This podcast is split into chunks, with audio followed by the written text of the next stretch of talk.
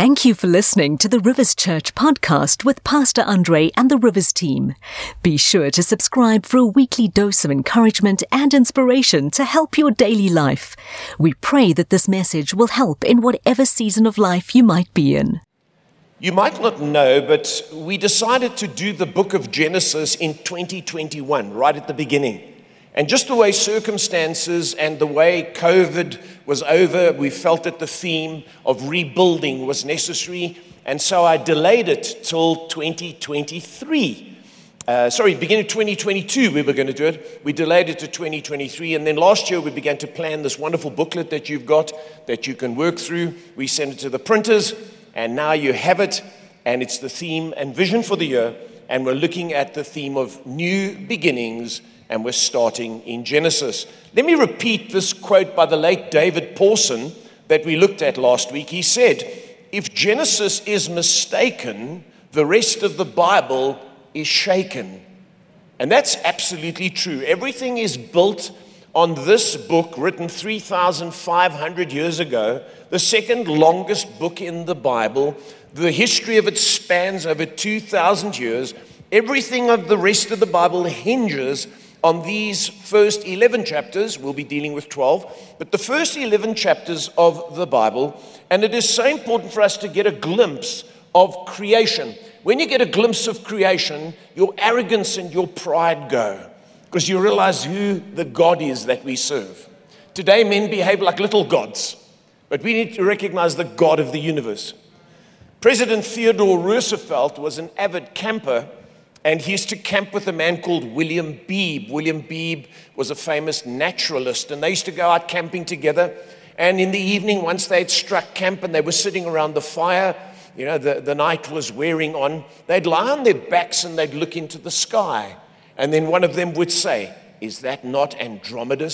Are we not looking at the constellation of Andromeda?" And then they would discuss further, and they would say this, "Is that not Pegasus over there? And isn't Pegasus bigger than our Milky Way? And isn't that our Milky Way?" And then they'd remain silent for a moment. Then President Roosevelt would say to William Beebe, "I think we're small enough now, let's go to bed." When you get a glimpse of creation, you realize God made us. And he is absolutely awesome.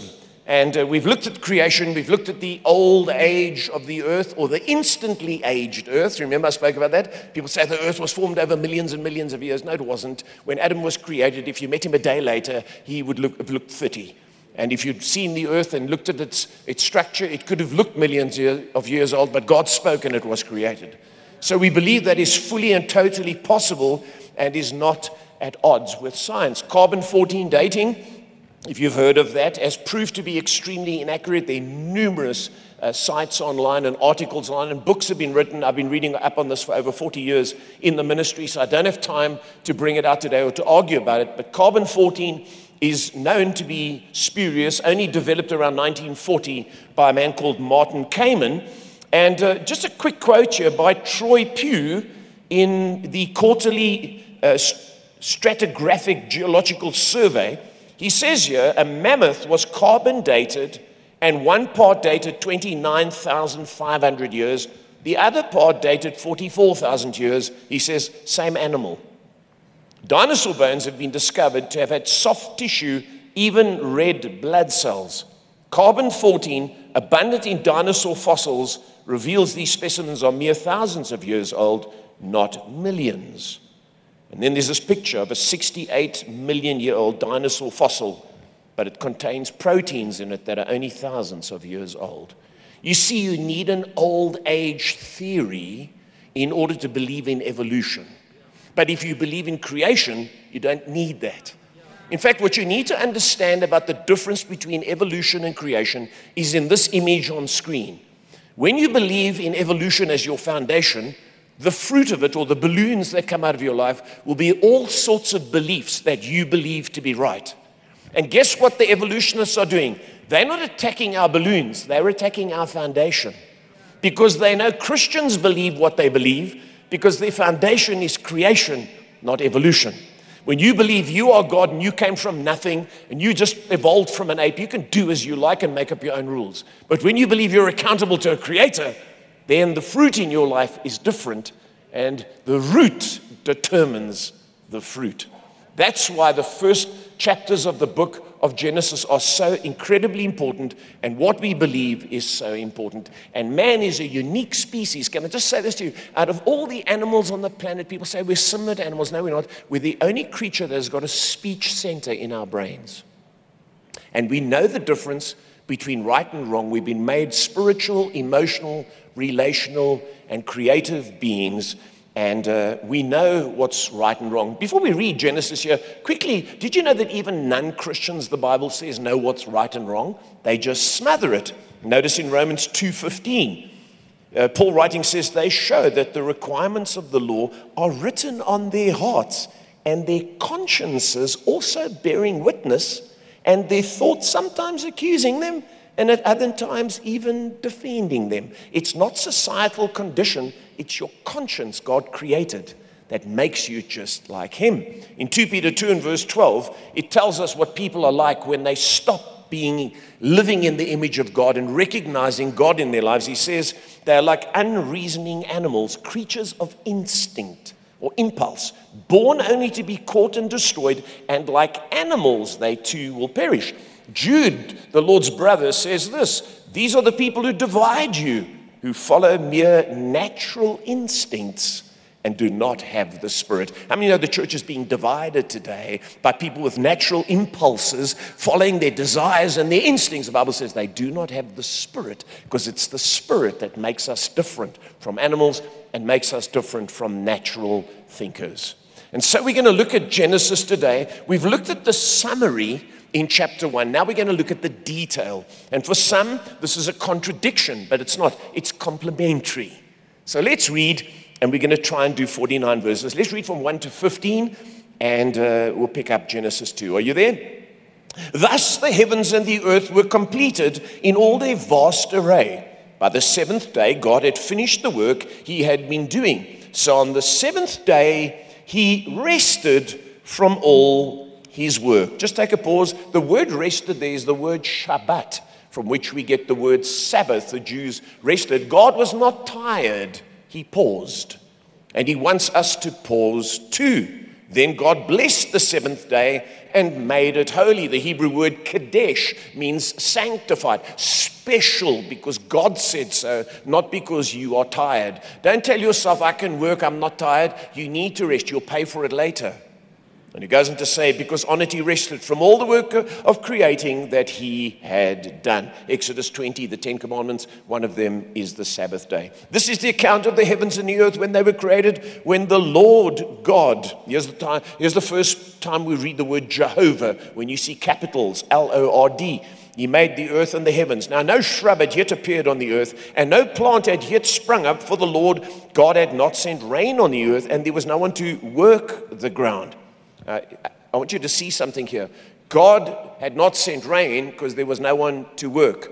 If you want God to bless your life, you work and he sends rain. He doesn't just send rain. Some people, they do nothing and then, Lord, bless me. No, he says, if you work, I'll send rain. And that collaboration brings about a miracle in your life. When it says here, but streams, or mist, the original translation says, came up from the earth and watered the whole surface of the ground. Then the Lord God formed man from the dust of the ground. If you're making notes here, the word formed is the Hebrew word yasar, and it refers to the hands of the potter on the clay. Remember, God formed him out of the dust? It's the exact same word that we read in the book of Jeremiah, chapter 18, and God there formed him. Job 10 also talks about us being made of clay. I don't have time. And he breathed into his nostrils the breath of life, and man became a living being. Listen to me, that's the miracle of human beings. We are both dust and deity. And sometimes in your home, you are deity. Other times you are dust. But it's that combination. That's why we're so amazing and can be so dastardly. When we behave like our lower nature, we are dust. When we behave like our higher nature, we are like deity. Isn't that the truth? Verse 8, now the Lord God had planted a garden in the east in Eden, a real place, and there he put the man he had formed. The Lord God made all kinds of trees grow out of the ground, trees that were pleasing to the eye and good for food. In the middle of the garden were the tree of life and the tree of the knowledge of good and evil. Just make a note somewhere, Revelation 22, around verse 14, is where the tree is mentioned again. Everything starts in a garden with a tree, then Christ hangs on a tree, and then everything ends with a tree, the tree of life in the book of Revelation, the last chapter. And it says here, a river watering the garden flowed from Eden. From it, they were separated into four headwaters. Now, here it describes this place. It's a real place. The name of the first is Pishon. It winds through the entire land of Havilah, where there is gold. And then it says in brackets in the Bible, the gold of that land is good. Aromatic resin and onyx are also there. So God put things in the world to bless people. The Pishon River was known to be sifted in gold, you know, like they pan for gold in America. The river produced gold and they used it for jewelry. So man was not a barbarian with a bone through his nose for millions of years. He was created intelligent to use gold and resources, aromatic resins. Man has always been a very intelligent being. Don't look at these cartoons and things and get your mind bent. We weren't made like animals. We were made in the image of God. And it goes on to say here, the name of the second river is Gihon. It winds through the entire land of Cush. The name of the third river is Tigris. It runs along the east side of Asher. And the fourth river is the Euphrates. And the Lord God took the man and put him in the Garden of Eden, notice this, to work it and to take care of it. So work came before the fall. Work isn't a curse. Work is only a curse when you've got a bad attitude towards it. Because here's what work does. It glorifies God and serves other people. And if you go to work every day and think about how you can glorify God through what you create and how you can serve others, you won't focus on money and minimum time and going home early and doing as little as possible. That's the culture of South Africa. But we are kingdom citizens. And we live by a different value system with a mandate on us to work and to take care of the earth. Now, this was an actual place, this Garden of Eden. Looks like it was in the Middle East. They can't find it anymore, but that's not a problem, because when the great flood, which we will talk about later on in from chapter 6 onwards, when the great flood came, you can imagine the face of the earth was dramatically changed. They say the rivers were rerouted, and so we can't find that place, but we reckon it's in the Middle East. It's a place in the Middle East. Can I just declare to you that it is not in Botswana, neither is it where the cradle of humankind is supposed to be. In fact, those places are so far away from the Garden of Eden, it's just not true. But you can go visit these places and see all these little things inscribed on the wall and have your mind bent by people's ideas, but they are all against what the Bible teaches. You say, well, it doesn't make sense. No, it doesn't make sense. Just read the whole of Genesis, and you'll discover why we can't find it. We now see man's role in caring for the planet, not worshiping the planet, but caring for the planet and using the planet. And we are designed to work. We are not like animals. Can I remind you that what animals do from the time they wake up in the morning is to eat? The first thing an animal does when it dawns is it eats. Then it defecates. Then it might lie down. Then it might get up and eat again. Some human beings live like that. They eat, they lie down, and so on and so forth. No, we live with purpose. We create, we develop, we improve, we serve. That's why we work. We don't just work because we're materialists. We're raping the planet and we're using up everything. No, we were created, God had it in mind, and he knew how long the planet would last. When we get to Genesis chapter 6 through to verse 8, I'll talk about all that stuff because it's extremely important, because today we've got environmentalitis. We're obsessed with the fact that we're all going to die. But here the Bible tells us that God formed man and gave him the task of caring for the earth. And you'll see here now as we read the next section that God created us not just to live for pleasure, but to live for a purpose. Notice what he says here, Genesis 2:16. Are you with me? And the Lord God commanded the man, notice this, you are free to eat from any tree in the garden. I like that. You are free, but you must not. How many of you know? You are free, but you must not. See, people say, I want to be free. No. You can be free when you must not. And he goes on to say, you must not eat from the tree of the knowledge of good and evil, for when you eat from it, you will certainly die. Here we see the moral limits that God established from the beginning of creation. Boundaries, a moral code God imposed, not man imposed.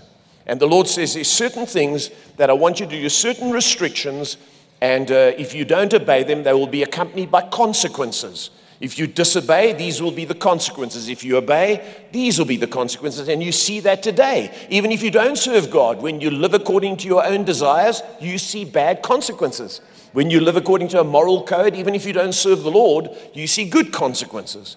And so here the Lord lays down, and here's the thing, he gives us moral free choice, because you can't love without having a free will. And so God says, I'm not going to force you. I'm giving you choice, because choice shows love. It shows wisdom. But you've got to make the right choice, and these are the boundaries of society. You see, even as Christians, we've been taught that God loves us so much. In certain churches today, all they teach is God's love. All they teach is God loves you no matter what you do. No matter what you did this week, he loves you. And you can't do anything to stop God loving you. That is partly true. It's partly true. You are loved by God, but you've also got a moral code that you have to live by. You've got to obey God. You don't get a free pass because Jesus died on the cross. You get a free pass to heaven. But as citizens of the kingdom, there's a certain code. Let me remind you, in Revelation, it tells us this, Revelation 22. We talk about the tree of life, and it comes back to the tree of life. Notice what he says. Blessed are those who wash their robes, that they may have the right to the tree of life, and may go through the gates into the city. Outside of the dogs, those who practice magic arts, pharmakia, the use of drugs, and it says the sexually immoral, the murderers, the idolaters, and anyone who loves and practices falsehood. Jesus has given you a robe of righteousness. You better keep it clean. Don't just let it get dirty and think you're getting into heaven. You need to serve him and love him and worship him and obey him. The moral code is given to honor God and to create a good society. Are you with me? The way you keep your robe clean is by constant confession and humility, not by groveling. Lord, I failed. I love you. I want to serve you. Forgive me, cleanse me, help me to walk with you again. Does that make sense? Genesis 2 and verse 18. We're getting somewhere. The Lord said, it is not good for the man to be alone. Remember, he said his creation was good. Then he said, at the end of it, it was very good. Now he says, it's not good. It's not good for the man to be alone. And all the single men said, amen. I will make a helper suitable for him. Now the Lord God had formed out of the ground all the wild animals and all the birds of the sky. He brought them to the man to see what he would name them, and whatever the man called each living creature, that was its name. So here's a cooperation between man and God. It says, so man gave names to all the livestock, the birds in the sky, and all the wild animals. Not every little insect and every little creature, but there's a different... But for Adam, no suitable helper was found. Two things here, quickly. Man cooperates with God in creation. So if you notice, God gives us lots of room to do certain things, to name things and to be creative in his kingdom, but then there's certain parameters where we can't, where he's decided certain things. You can't give a name to something that God hasn't given it. Just take a moment to think about that. What are you calling something that God hasn't called it?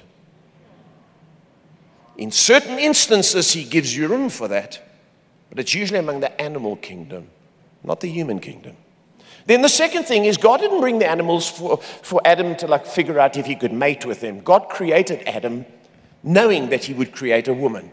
And so the Bible is poetically describing the creation of woman. It's not like Adam says, no, the monkeys, it's close, but those lips, those ears... Every time I want to kiss, Lord. No, I don't think it's weird like that. Otherwise, God's not a God of all wisdom. And he created Adam as a human, not to procreate. That's why bestiality is forbidden in Scripture. I'm just explaining this in case you start arguing your way out of this. No. Here, the Lord is describing poetically how he knew man's need, and he then creates a physical, spiritual, relational, emotional, and reproductive being for him to be joined to. Let's keep reading Genesis 2 and verse 21. Are you still good? So the Lord God caused the man to fall into a deep sleep, anesthetic.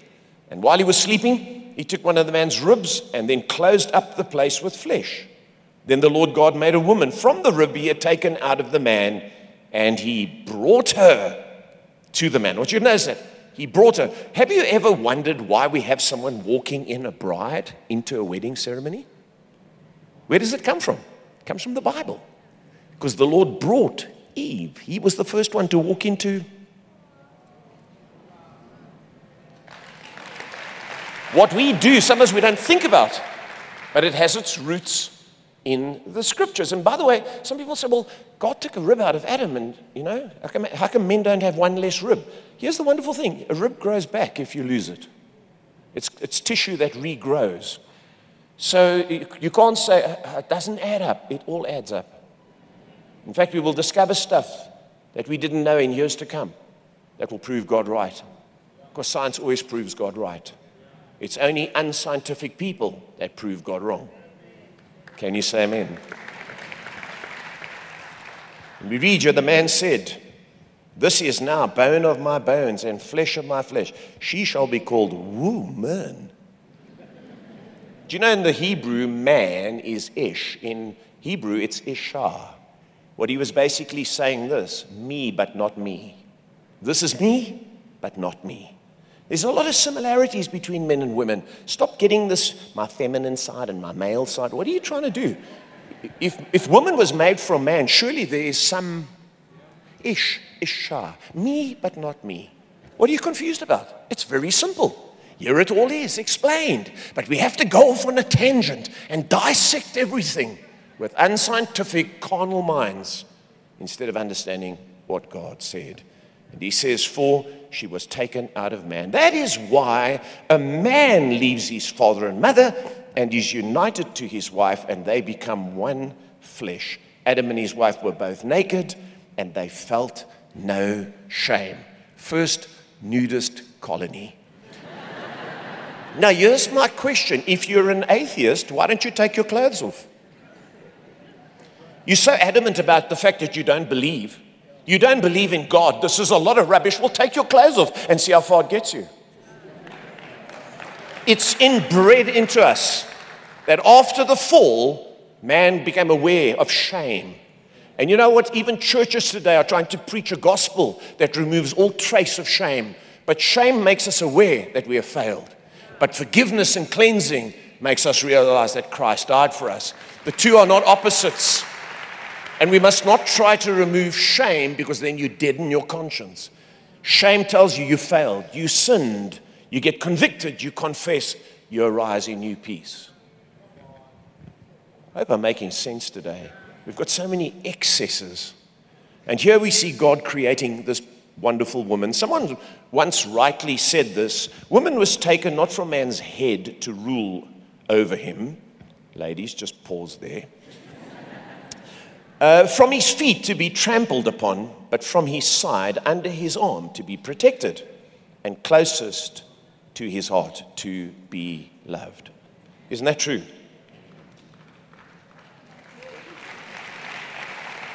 Now, here we have the description of the two sexes. You know, people say, well, where did sexes come from? It's the way you grow up. That's why we must let 3-year-old kids decide what gender they are. No, you have XX and XY chromosomes.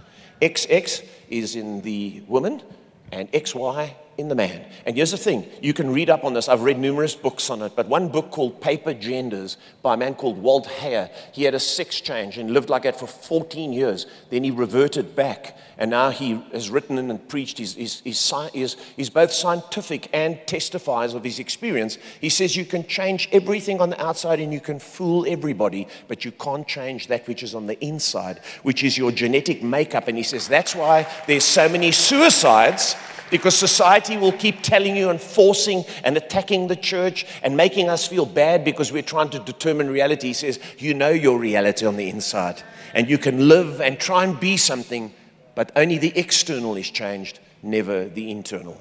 And the percentage of people who really struggle with sexual identity issues is quite small. It's only increased in the 21st century because we've promoted it. And we've given room for it. Now we're seeing a flood of it. Someone even suggested that it might be something in the water that is making people change their gender. No, seriously, because the frogs apparently are changing. We always want to find a reason. But you see, Here God created the sexes. And I remember a pastor some time back, I won't mention his name, he was asked about homosexuality. And this is what he said. He thought he was very clever. He said, Jesus never said anything about homosexuality. Well, how clever are you? Of course he wouldn't. Because it was a basic understanding from the Old Testament. Jesus was a Jew who went into the synagogue and read the Old Testament. It would have been a given. So to say he never said anything, it's the same as saying, Jesus said nothing about cocaine. Don't be silly about serious matters. That's not the way to discern whether something's right or wrong. But Jesus did say this about marriage, and I want to bring your attention to it because it's so important to understand that Jesus endorsed the book of Genesis, so did Paul, and Jesus said this in Mark chapter 10. They came to him and said, is it okay to get divorced? And he said this, it was because your hearts were hard that Moses wrote you this law, Jesus replied. But at the beginning of creation, God made them male and female. Why did he reiterate it? They were asking about divorce. Why did he reiterate it? He was speaking about God's original intention. He then says, for this reason, in other words, because God thought this up, for this reason, a man will leave his father and mother and be united to his wife. The two will become one flesh. Quoting Genesis, so they are no longer two, but one flesh. Therefore, what God has joined together, let no one separate. In other words, if God thought this idea up, how dare you tamper with it and try and mess about with it as though it was just your social prerogative? It's extremely important that you honor this thing because it's the purpose and intention of God. Now, quick thing here before we read on. Very important to realize that he says here, a man shall leave his father and mother and cleave to his wife. He doesn't say they shall leave and cleave because it's a man's responsibility to take a wife and to be glued to her and to care for her. And especially if he takes her away from her home and family, he's got a huge obligation. He's not to take her to dinner, then to bed, then to abandon her. He is to take her away from her parents' home, marry her, cleave to her, and be committed to her. We are so far down the road of a decadent way of living that we've just got no concept. We've got to get back to real as men. You've got to recognize what your responsibility is. But my wife does this, my wife does that. We'll talk about it in a moment. We'll see why we argue in marriage in a moment. The Bible tells us everything we need to know. You want to know? I've been married 50 years in 2 weeks' time. It's not all been bliss and glory. It's actually a whole nother story. Because Genesis tells us why. And some of you want to get married and you think that the first couple of years where it's just all about hanging out and eating and sex and hanging out and eating and kissing. No. There's much more to it than that. Haven't you noticed that everything that's pleasurable in the beginning later becomes a burden? You buy that new car and you can't stop going into the garage and no one's looking, you're sitting in it. And 3 years later, you can't wait to get rid of it. How much will you give me? You'll have to pay. And yes, take it. Everything is like that. Your house, even a marriage becomes like that. But there's a divine purpose through marriage. Now, it's not that we have to endure and barney our way through it. The Bible teaches us everything we need to know in the book of Genesis. And here's how sin comes into the world. We read it in a moment. And I want you to remember that Jesus endorsed this book. So did Paul. Confirmed it, quoted it. And so what we're reading here is truth. And we now read about how sin enters the world. Genesis chapter 3. You still with me? Gosh, help me, Jesus. Genesis 3. Now the serpent, it's the word Nahash. It actually means now the hissing came. Isn't that interesting? And obviously we know it's the devil. We'll read it in a moment. It says, now the serpent was more crafty than any of the wild animals that the Lord God had made. And he said to the woman, did God really say, you must not eat from any tree in the garden? Now, just quickly, why do we think the serpent was the devil? Because it doesn't say the devil. It's because Revelation tells us this. The great dragon was hurled down, that ancient serpent. See, it's referring to this, called the devil or Satan, who leads the whole world astray. And so here comes Satan to tempt Adam and Eve, these innocent, beautiful people in this beautiful world. and he comes to sow doubt and suspicion, and he counters the instructions in the Word of God. And today in the church, we have exactly the same thing. People come to me all the time, and they say, did God really say that we can't live together? Show me where. And then when you do, or pastoral shows them do, you've got the pastoral department here, they're like, huh? They're almost shocked because the whole world tells you something else. But the Bible has instructions where God did really say. And you can try and twist it and think you're so clever and reinterpret the Greek. I've heard everything. I've read all the books on sexuality and how the Bible is wrong. No. Did God really say is at the heart of everything? And when you want to get divorced, did God really say? You see, even the Pharisees did it. They said Moses wrote a thing where we can divorce our wives. You see, so there's an out. Jesus says, no, you're looking for an out. I want to tell you what the original intention was before you start looking for a gap. Very important. And he challenges the authority of God. And we notice here, Genesis 3 and verse 2, the woman said to the serpent, we may eat fruit from the trees in the garden, but God did say, so she knew what he said, God did say, you must not eat fruit from the tree that is in the middle of the garden. And she adds a bit, and you must not touch it, or you will die. How many of you realize here, just look at this verse on the screen. You can know what the Bible says and still not listen. People say Christians are hypocrites. Yeah, the people at Rivers Church, I know so-and-so in your church. People often like to point, I know so-and-so in your church. And you know what they did? They went off with a woman. So they know the Bible. They sit under this kind of teaching, but then during the week, that's why we need to keep coming back to the scriptures, lest we start adding bits on. Took a few days before they added bits on. Not years. And she knew. So it's not just knowing, it's obeying and honoring God. Are you with me? And so it's very important here. The devil lies to her, and he says to her, you will not certainly die, the serpent said to the woman, for God knows that when you eat from it, your eyes will be opened, and you will be like God, knowing good and evil. Satan lied to her. Jesus called him in John 8:44. He was a liar from the beginning and a murderer from the beginning. And we must know how to use the word of God when the devil comes. Do you remember when Jesus was tempted in the wilderness? Luke chapter 4. He didn't say, do you know who I am? He didn't argue on personality. He argued on, it is written. It is written. The scriptures say. And so we must know the word if we're going to counter the devil. We read on Genesis 3 and verse 4. Are you with me? When the woman saw that the fruit of the tree was good for food and pleasing to the eye and also desirable for gaining wisdom, a lot of the time sin comes, it comes through the eyes. She took some and ate it. She also gave some to her husband who was with her, and he ate it. Then the eyes of both of them were opened, and they realized they were naked. So they sewed fig leaves together and made coverings for themselves. And all I can say to that is, ouch, it must have been scratchy. But that's what we do today when we feel shame. We try and cover it with a Louis Vuitton bag or a Gucci belt or a pair of sneakers that has the big brand on. Some people even wear their suits with the name still stitched on. You're supposed to remove it just to help you. You're supposed to unpick it. Why? Because we're trying to cover and make up for what we know we are not.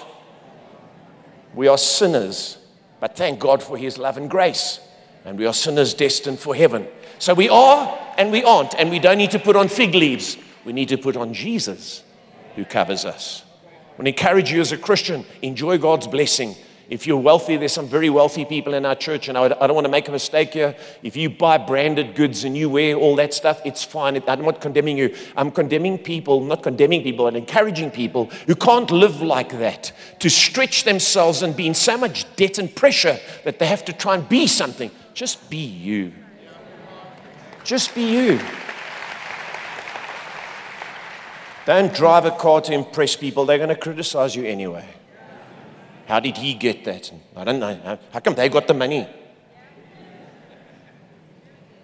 Just be you. Don't try and sew fig leaves together. And so here we see the result of sin, and we see how sin came into the world. And you know what sin is? I want it, I want it, I want it. Then afterwards, I hate it, I hate it, I hate it. Isn't that the truth? And here Adam Adam was responsible. Do you know that Adam was told to look after his wife before Eve was even created? I mean, to look after the garden before Eve was even created. Adam knew what was wrong and what was right, but he let the devil chat up his wife. Some of you men, and I've said it at a men's meeting, need to be careful because you're letting the devil into your house. And he's chatting up your wife and your children while you watch. No, you need to tell your kids, you're not allowed to watch that. Sorry, no, you can't do that. Give me your phone here, I'm going to block X, Y, Z. It's your responsibility. How can the Bible says, and she took the fruit and she ate it, and then she gave it to him, and he was standing there with her. But why was he standing there doing nothing?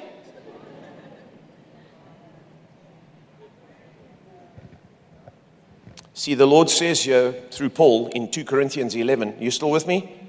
He says, but I'm afraid that just as Eve was deceived by the serpent's cunning, your minds may somehow be led astray from your sincere and pure devotion to Christ.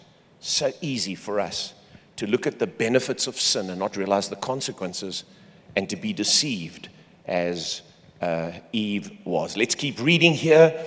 Genesis 3 and verse 8. Then the man and his wife heard the sound of the Lord as he was walking in the garden in the cool of the day. And they heard the sound. Was it his sandals? What was it? I don't know, anyway. And they hid from the Lord God among the trees of the garden. But the Lord called out to the man, where are you? It was not like he didn't know. God wasn't going, I can't find you. No, he knew exactly. He's asking, where are you at? He answered, I heard you in the garden. I was afraid because I was naked, so I hid. And he said, who told you you were naked? Have you eaten from the tree that I commanded you not to eat from? The man said, the woman you put here with me. Talk about being sharp. Why are you in this mess? Well, it's your fault. You gave this. She gave me some fruit of the tree and I ate it. The Lord God said to the woman, what is this you have done? The woman said, the serpent. You know the old thing, eh? It's the man blamed the woman blamed the serpent didn't have a leg to stand on. The serpent deceived me. And we are following that same pattern in the world today. We make excuses and we blame shift. It's not my fault, it's my parents. It's not my fault, it's the government. It's not my fault, it's the history of South Africa. It's not my fault, it's the work environment. It's not my fault, it's the boss. It's not my fault, it's the union. And on we go instead of taking responsibility. Sin is at the root of it. And now God comes along with righteous judgment, Genesis 3:14. So the Lord said to the serpent, because you have done this, cursed are you among all livestock and wild animals. You will crawl on your belly and you will eat dust all the days of your life. Now, if you look at Byzantine paintings, I didn't put any of them up here because some of them have got nude Adam and Eve, and that would not work for television. So you'll notice often that there's a lizard-looking creature, not a snake. Many pictures have got a snake, but a lot of them have got a lizard because they believe that once the snake looked like it had legs. And so here God is cursing. He said, well, the snake always crawled on the ground. No, it didn't. According to Scripture, it didn't. It once stood upright. And he says here now, notice, I will put enmity between you and the woman. There will always be tension between the devil and human beings and between your offspring and hers. Now watch.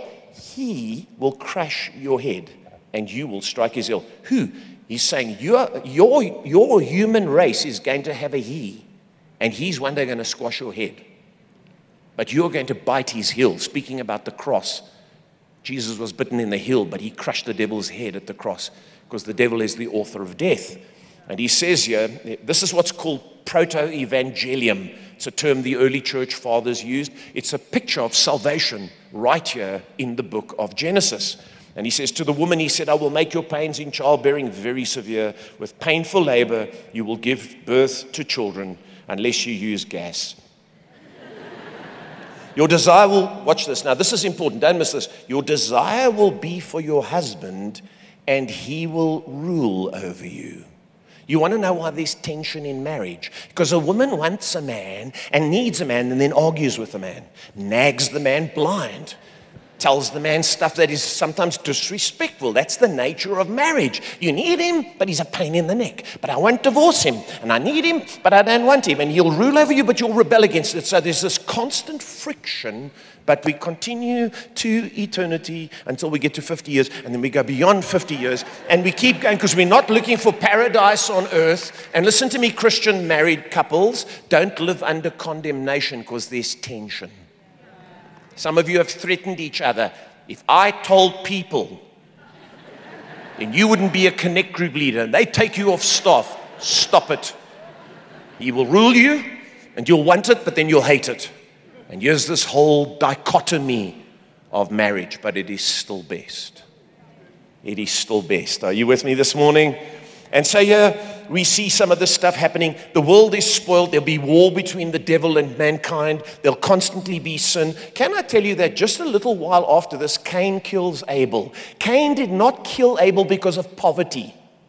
Cain killed Abel because of sin. And I'm so tired of people thinking that if we change the social conditions, we can remove crime. It'll never happen. Crime starts here, not from money. There are societies that are poor that live righteously. Don't keep putting the two together, thinking you can solve it. If only the rich would share their money, no one would be murdered. It is a deception. There's one generation, sin entered in, and they started killing. Are you with me? See, a lot of the beliefs we have are false beliefs because we've been told we can fix the world away from a biblical worldview, and we're basically good. No, man is not basically good. He's basically a sinner because he has fallen and he has entered into sin. Let's quickly read because I've got to get done here. Is this helping you? How many being helped today? I know it's a lot, but it's very important. I know if we ran a Bible study on a Wednesday, you wouldn't be able to all come. So this is the way to do it. Genesis 3 and verse 17. Now notice this, men. To Adam, he said, because you listened to your wife. Men, you know why you got problems? It's because you listened to your wife. And you ate fruit from the tree about which I commanded you. You must not eat it. Cursed is the ground because of you. Through painful toil, you will eat fruit from it all the days of your life. It'll produce thorns and thistles for you. In other words, you won't always find a way to win. There'll be times when you work hard and then it produces something. Don't complain. Don't blame the devil. It's part of the curse. He says, by the sweat of your brow you will eat your food until you return to the ground, since from it you were taken, for dust you are, and to dust you will return. Adam named his wife Eve, because she would become the mother of all living. And the Lord God made garments of skin for Adam and Eve, or for Adam and his wife, and clothed them. Now notice here, this is the first time blood is shed in the Bible, and it's right at the beginning. And God does not just condemn them and drive them out of the garden. He immediately points to a Savior coming and crushing the devil's head, and then he covers their sin with blood. We believe this was sheep skin. And just by the way, God was the first person to work in leather. So some of you have got master's degrees and stuff. I ran a leather business for 8 years, worked with leather. Me and God, we have the same spirit. So people say, you're just a tradesman. God was the first tradesman. But here's the thing.